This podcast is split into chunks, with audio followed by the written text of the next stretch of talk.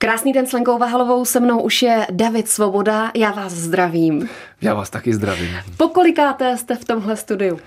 Nevím, pokolikáte jsem v tomhle studiu, ale tady, tady v téhle budově to už bude takový čtvrtý, pátý pokus. Už máte takovou tradici, že každý rok dorazíte k nám do Karlína. Zhruba tak na každý rok jednou to vychází. No.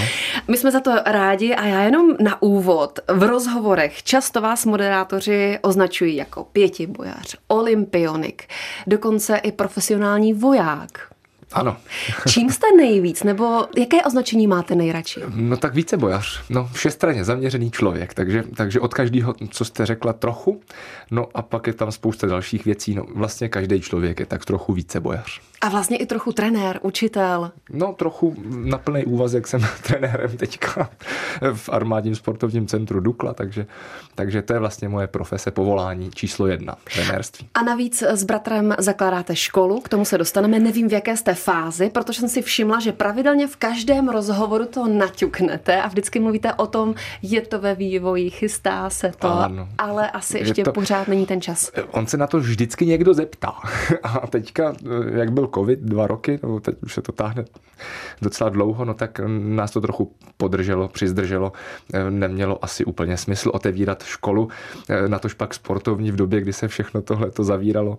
Takže teďka už věříme, že snad se blízká na lepší časy a teďka bychom snad se do toho mohli znovu pustit, tak uvidíme. K tomu se ještě dostaneme, ale zaujal mě ten profesionální voják. To jsem vůbec nevěděla.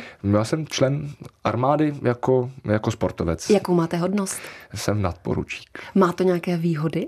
Výhody co? Eh, být vojákem? Mm-hmm. Ano, ano, mm-hmm. prosím. Měl jsem dlouhá léta, eh, myslím, že to bylo dokonce asi 16 nebo kolik, 15 nebo 16 let, tak jsem byl profesionálním sportovcem, právě protože jsem byl placen armádou eh, jako instruktor sportu. No a potom, co jsem skončil reprezentační kariéru, tak jsem plynule přešel do, do práce trenéra a pořád jsem zaměstnancem Dukly, to znamená armády. Tak to má výhody velké. A mají vaši svěřenci k vám větší respekt? Větší než jaký? No, kdy, no kdybyste nebyl voják. Jo, no tak to asi ne, to, to, asi to na ne. to nemá vliv, protože já uniformu nenosím a, a oni jsou tak trošku vlastně taky vojáci. A tak možná to svádí k tomu, že byste mohl být přísnější. Teoreticky možná to mě nenapadlo. Ne, nejste přísný. Jakým způsobem je vedete? Co na ně platí? No tak já to pořád tak zjišťuju, co by na ně tak mohlo nejvíc platit a ono se to mění podle věku. Tak eh, když jsou mladší, že, když jim je nějakých 13, 14, 15, tak se na ně musí trošku jinak, než když jim je 15, 16, 17. Teďka už mám nejstarší ve skupině, těm už je 19, no tak to už zase je něco trošičku jiného. Je to jiná práce. Se mnou je stále David Svoboda a krásně jste naťukl další téma a to je to vzdělávání, výchova mládeže, vedení těchto mladých ke sportu, což je nesmírně důležité. A vy jste zmínil jednu věc, že je důležité najít prostředek, jak je u toho udržet. Inspirovat je, motivovat je. Tak na co jste přišel? No, tak já to pořád hledám. Ten ideál, on každý sportovec, každý člověk je trochu jiný takže eh, ke každému vede cesta jinudy, ale, ale řekla jste to sama, no tak důležitý je na začátku pomoct třeba nějakým způsobem je inspirovat, eh, lehce namotivovat, zapálit ten plamínek, no ale pak už musí hořet, hořet sami a chtít to dělat eh, a, a ten trenér nebo učitel, když už o tom mluvíme, tak ten už je potom jenom takový vedoucí, ale pracovat musí ti sportovci. No a platí takový ten úzus, že děti jsou raději u počítačů. Jak které děti? Než no. u sportu. Já jsem sportovní trenér, takže já spolupracuju s dětma nebo s lidma, eh, který mají rádi sport a vlastně mu věnuju veškerý volný čas, takže já jsem trochu vytržený asi z reality, ale tady, tu, eh, tady ten úzus znám, o tom se mluví často, že jsou děti pořád přilepený u počítačů a u mobilů. No ostatně já jsem taky pořád přilepený k počítači jak k mobilu, protože to je prostě součástí mojí práce. No ale zároveň je potřeba věnovat dostat dostatek času pohybu a sportu a nějakému zdravému životnímu stylu. No a my na tom tak nějak participujeme jako sportovní prostředí. Já jsem narazila i na tu přísnost. Nikdy se nestalo, že jste třeba na ně musel zakřičet? Jo, to se stalo, zvlášť, když byli mladší, tak to, to se stávalo docela často, no, ale tak eh, je potřeba nastavit nějaký mantinely, no a pak, když už se známe, tak ta spolupráce už je potom v poklidu a děje se to jenom výjimečně, ale mm, většinou ze začátku je potřeba dát najevo, kam se může a kam už ne. Pomáhá hrubá síla anebo vyjednávání, anebo je to jak u koho? Ano, co je, je to správně. Jak u koho? Je to jak mm. u koho. No. Chytrému napověz hloupého trkni, jak se říká. No, tak s těmi, co chtějí a je s nima rozumná domluva, no, tak tam se to dá vyřešit velice elegantně a relativně snadno, nějakou dohodou. No a s těmi, co patří do té jiné kategorie, no tak s těma vlastně, když tak o tom mluvíme, Eh, nerad spolupracuju. Mě se teďka nedávno hmm. ptal, já jsem měl takový inspirativně motivační přednášku v jedné firmě, no a tam se mě ptali, ty vrcholní manažeři, jak to dělám se sportovcema, který třeba úplně nechtějí makat nebo nechtějí jako do toho jít naplno a, a jak je motivuju nebo jak, jak na to jdu, no tak jsem se tak jako na, na pár vteřin zamyslel a říkám, no tak s těma, co nechtějí, s těma já nespolupracuju. Hmm. No. Takže jim to otevřeně řeknete, buď budeš makat, a nebo radši buď doma? No ne, no tak já, my si o tom promluvíme, víme, co je potřeba v tréninku, co je potřeba zvládnout. Jedná se hlavně o přístup a docházku, takže aby to mělo smysl, zvlášť moderní pětiboj, mm. tak je hmm. potřeba prostě chodit na tréninky každý den a zvládnout toho poměrně hodně. No a pak je to otázka přístupu, to už je taková trošičku víc soft záležitost, eh, každý je trošku jiný, ale, ale ve chvíli, kdy je, kdy je poznat, že ten sportovec o to má zájem a chce se něco naučit a snaží se, tak, eh, tak je to v pořádku. A ve chvíli, kdy tam jako je nějaká rezistence, nebo tam je, nedej bože, třeba jenom proto, že ho do toho nutí rodiče, nebo že se těch mm. dětí chtějí zbavit, aby mohli mít klid a staral se o ně někdo jiný. A ty děti nebo sportovci mladí tam v podstatě nejsou z vlastního přesvědčení, no tak těm je dobrý říct, nebo se s nima domluvit a říct, ale podívej, ty a ty, já vidím, že o to nemáš tak úplně zájem, tak jak z toho, půjde, jak z toho ven pro všechny strany dobře, tak eh, když tak si vyber něco jiného, já ti z toho pomůžu, na rodiče to nějak se hraje a budeme, bude nám oběma líp. No.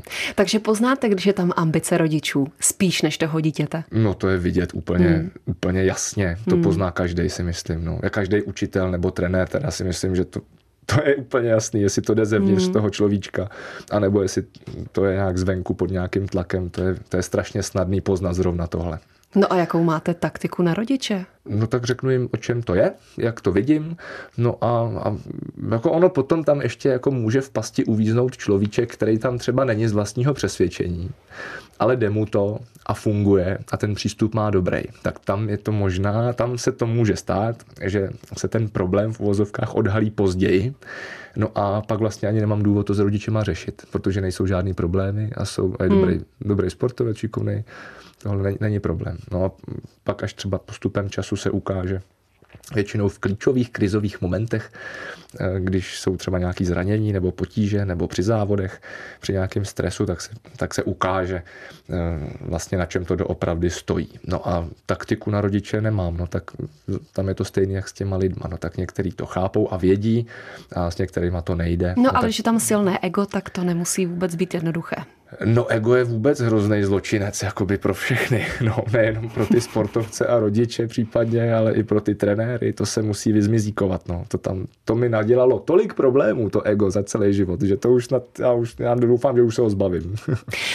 Na druhou stranu může se člověk dostat do vrcholové úrovně a nemít ego? No já myslím, že jo, je to takový hmm. můj ideál, no.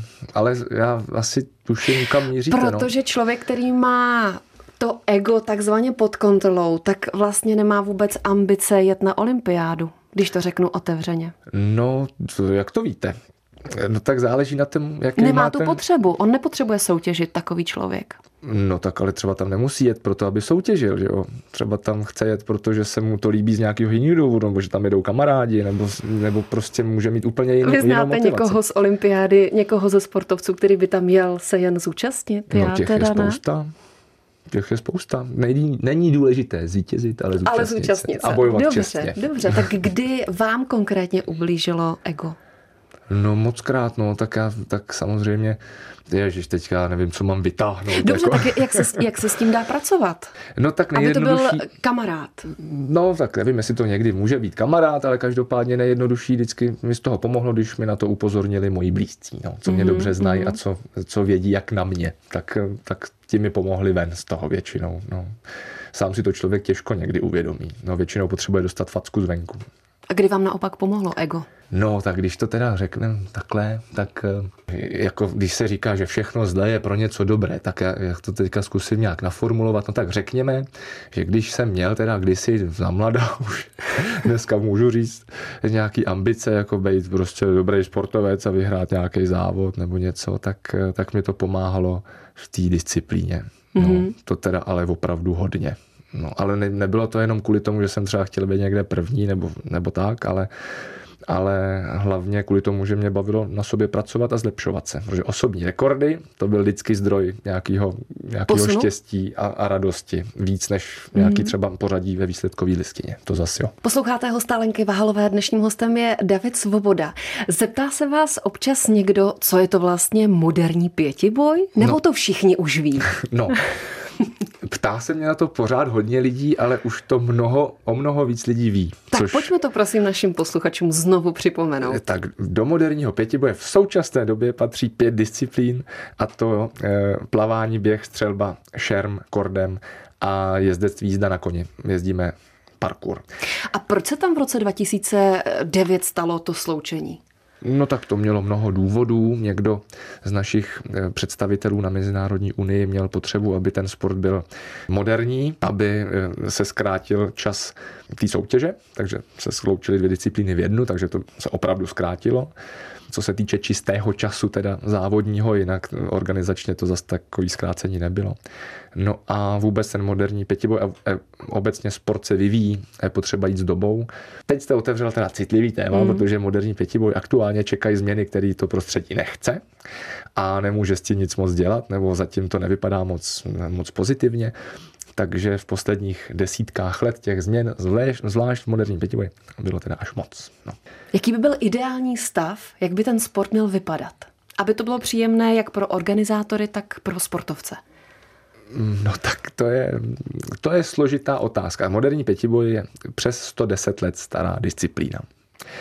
A nějak, v nějaké době vzniknul za nějakým účelem na základě nějaké filozofie, No a to je v pořádku, takhle vzniklo spousta sportů, no a ve chvíli, kdy ten sport vznikne a existuje, tak se začíná vyvíjet a lidi, kterým se zalíbí v mládí nebo, jak, nebo v hmm. rodině nebo jak, jakkoliv, tak si ho potom na základě toho, jak vypadá, vyberou.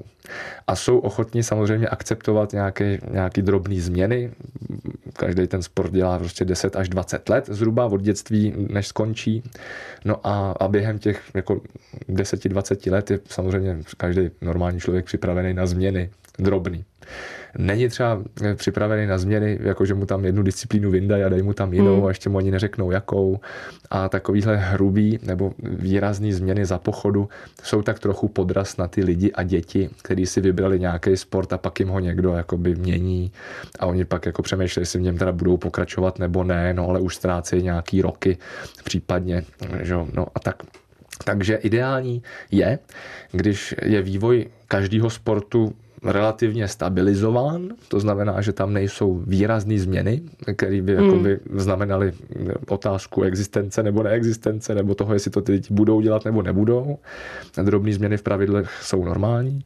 No a zároveň je potřeba, aby ten sport, jak říkám, šel s dobou, tak aby byl přívětivý pro organizátory, ale i pro sportovní fanoušky. To znamená, že co se týká moderního pětiboje, tak je snaha dostat všechny disciplíny na jeden stadion třeba a co nejvíc zkrátit ten program, že dřív to bylo v pěti, šesti dnech, dneska to je v jednom dni a zase se tam teďka mění pravidla. Tam bude se to dělat vyřazovacím způsobem, kvalifikace, semifinále, finále, takže ty sportovci sice to bude během hodiny a půl v malých skupinkách odbytý, ale ty sportovci si to dají třikrát prostě, mm. takže tam budou stejně týden na těch závodech a budou úplně hotoví. A to třeba už příznivý není Zvlášť když to finále, který má být jako nejzajímavější a nejatraktivnější, tak bude obsahovat prostě 18 sportovců, kteří budou už úplně vyřízený. tak prostě hmm. asi to nebudou úplně nejlepší výkony, když se na to bude zrovna dívat nejvíc lidí a oni si to asi taky úplně neužijou. Takže to je na hrozně dlouho diskuze, jaký by byl hmm. ideální stav. A teď se konečně dostáváme k tomu vašemu projektu s bratrem, což by měla být sportovní škola. Jak jste daleko, v jaké jste fázi? Teď jsme znova na startu a, a přemýšlíme, jak to, jak to uchopíme. Naštěstí eh, ten projekt nebo ten záměr založit soukromou sportovní základní školu mm-hmm. Podle všech možných ideálů, nebo respektive bez kompromisů. Teď jsme teda ve fázi, kdy naštěstí teda ten projekt ne, nepodléhá nějaké expiraci. To je prostě záměr, který mm. se dá realizovat letos stejně jako za rok nebo za dva.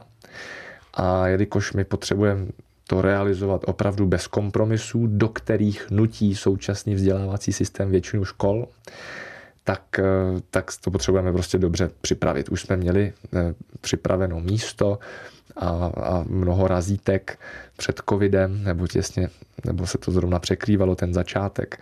Teďka už to zase musíme začít všechno dělat znova, eh, znovu se poptávat po investorech a dál a tak dál, ale, ale nevadí to. A Chceme je, to připravit dobře. Jaká je základní filozofie? Dopoledne se budou učit a odpoledne sportovat?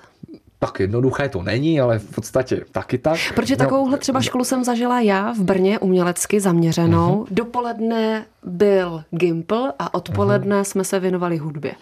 No, Byli jsme tak... tam sice do 9 do večera, ale takhle to bylo nastavené. No tak my bychom to měli nastavené podobně. Děti by byly od rána do večera nebo do pozdního odpoledne by měli možnost trávit čas v té škole a to nejenom výukou, ale i sportem, všestranně zaměřenými sportovními disciplínami, tak jak se to vlastně uvádí ve všech učebnicích, jak se to správně má dělat, tak my to opravdu tak chceme realizovat. No.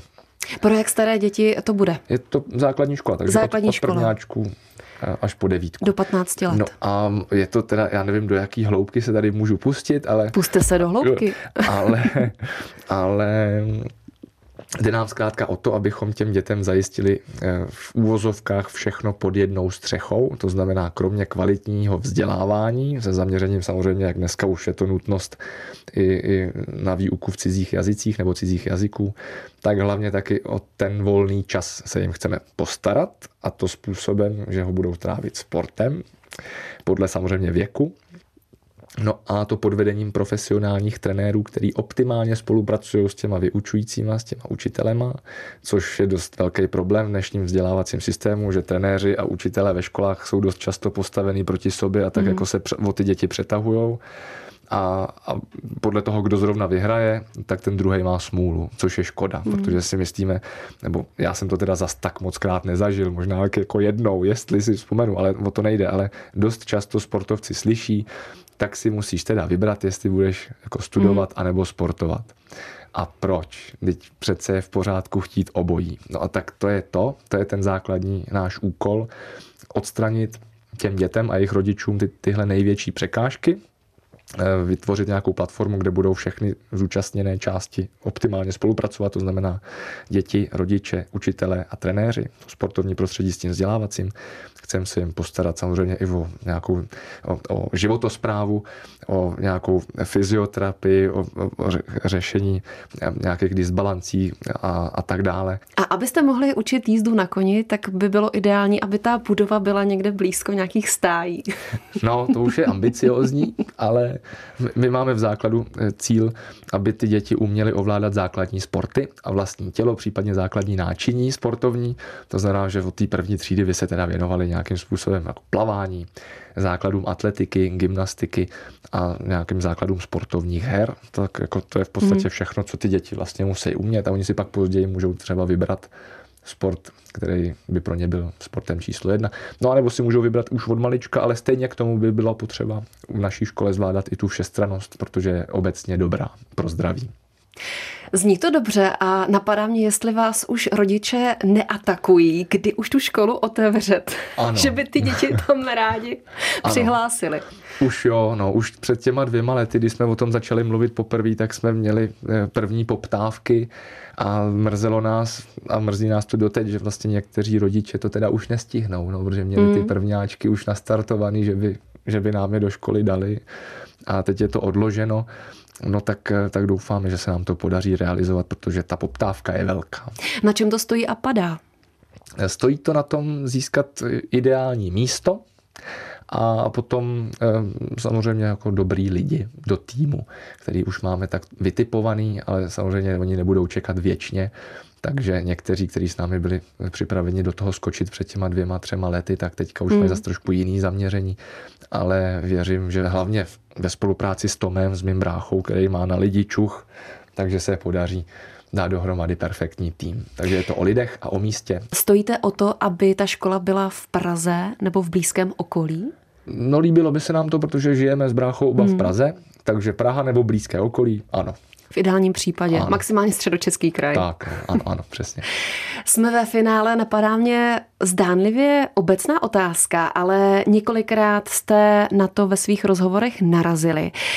Jestli když trénujete děti, tak eh, vidíte jasný talent u toho dítěte pro nějaký sport a víte, že bude dobrý, a nebo, a teď se omlouvám všem případným dětem, nebo to může být dřevo, ale vy vidíte, že tou houževnatostí by se na ten vrchol mohl taky dostat. Jak se s tím hledá pracovat? No tak eh, je dobrý to vědět, dá se to poznat, to si myslím, že není zas tak velký umění. To jako člověk, který se celý život pohybuje v nějakém oboru, no tak pozná, jestli někdo má nebo nemá talent v úvozovkách, ale co je to vlastně ten talent? Ona ta houževnatost je v podstatě složkou talentu, mm-hmm. protože je to hrozně důležitá věc, kterou ty dobrý sportovci, ale asi nejenom sportovci, prostě potřebujou k tomu, aby se jim nějak dařilo v čemkoliv. Ale taková malá vsuvka, když pozorujete talentované lidi, a třeba klidně zmíním ten parkour, když vidím některé uh, mladé dámy, jak skáčou, tak je evidentní, že to dělají s lehkostí. Mm-hmm. A pak uvidíte jinou jestkyni a tam to nemá tu lehkost. Je tam spíše urputnost. Ano. A vy přemýšlíte, jestli ta dojde dál, anebo ta dojde dál, no, protože má urputnost. A my to nevíme. A my takže to si do toho nesmíme spát a jenom jim pomoct. A ono si, oni si to nějak ty lidi prostě nalinkujou sami. Já jsem ještě na začátku jsem zmínil takový slovo, co se týkalo toho tréninku sportovců, že by ten trenér byl takový vedoucí a nevím, jestli není zavádějící to mm. slovo. Já jsem takový průvodce spíš než vedoucí. No, v ideálním případě mm. by jako ty děti měly být ti, kteří si vybrali ten sport a chtějí to dělat a já jsem tam proto, abych jim pomohl zkrátit cestu, aby nemuseli vyšlapávat některé slepé uličky, které jsme třeba vyšlapávali my nebo naši před, předkové v úvozovkách. A, a prostě jim v tom pomoct, ale ale že bych jako direktivně někomu říkal, co má dělat a říkal někomu, a ty na to máš a ty na to nemáš, ty to dělej a ty to nedělej, to je jejich věc přece. To je, mm. My jsme tady pro ně jako služebníčci, pomocníčci, no a, a v životě bych nepostal jako z tréninku pryč nikoho, kdo třeba nemá tolik talentu, ale baví ho to, má chuť a má skvělý přístup, no tak s takovými lidma je radost spolupracovat. A stává se vám, že vidíte talentované dítě, které vám jednoho dne přijde říct, Davide, já končím. No, tak jsem na to připraven. No. Přemlouváte ho? ne, to nemá cenu. Hmm. No tebe přemlouvám. Můžu jim říct, a to dělám, eh, jakoby čeho se vzdávají tím, že odcházejí. No, že třeba si nemusí uvědomit. Někdy to je zajímavé, že ty sportovci mají málo sebevědomí, přestože jsou vynikající. A myslí si, že když se jim nepovedou nějaký závod, že to stojí za prd, že to nemá cenu a to. A když se jim vysvětlí, že mají jako předpoklady tomu dojít jako poměrně daleko, pokud budou chtít a že v tom není žádný problém a že tam ten limit jako není, tak můžou třeba změnit to vnímání, ale není to o tom, že bych nějak jako přemlouval ve chvíli, kdyby se jim nechtělo. Máte závěrečný tip pro začínající pětibojaře? A nebo klidně jenom sportovce? No určitě, ať si vyberou sport, který je eh, bude bavit. Když to bude pětiboj, tak jedině dobře, ale, ale cokoliv jiného. No a když budou pravidelně trénovat, eh, tak, eh, tak si ani nebudou, ani nevědí a postupem času teprve poznají, jak daleko můžou dojít. Moc děkuji za rozhovor, mějte se hezky. Taky moc děkuji, mějte se hezky.